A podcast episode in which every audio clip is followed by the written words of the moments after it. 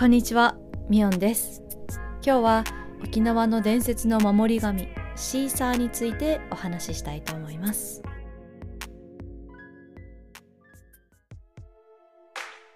沖縄にはシーサーという古くから伝わる守り神がいます。13から15世紀頃に中国からシルクロードを経て伝来したと言われていて、元をたどると紀元前のスフィンクスにまで至るとも言われています。またエジプトやインドでは強さの象徴としてライオンの石像が作られていました。名前の由来は中国から唐獅子またはサンスクリット語でシンハなど様々な説があります。沖縄の八重山地方ではシーシーとも呼ばれています。日本に残っている最も古いシーサーが作られたのは今から遡ること300年以上も前の1689年。当時沖縄南部の八重瀬町では火事が相次ぎ町民は途方に暮れていました。そこで噴水師に相談したところ獅子の像を作って八重瀬岳の方角に設置すれば収まると助言を受け町民たちは言う通りに作りそして言われた場所に設置しました。すると本当に災いが収まったのです。それから火の災いから守る守護神として沖縄で広く知られるようになりました。今では悪い邪気から身を守る役目としてシーサーを置くことが習慣になっています。シーサーは一対になっていることが多く口が開いているシーサーはオス。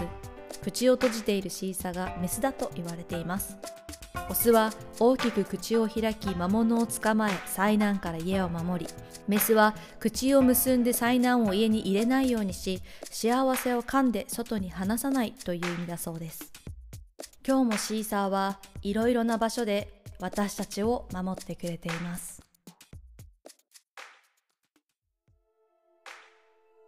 えー一番古いシーサーなんですけれど、えー、ともりの関堀大獅子という名前で、えー今でも八重瀬町の公園内で見ることができます。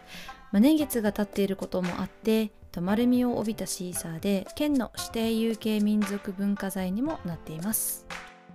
シーサーといえば屋根の上や玄関先によく設置されてるんですけれど屋根の上のシーサーは、まあ昔はお金持ちの象徴で屋根の上に置くことが一つのステータスだったみたいです。シーサーって、まあ小さい頃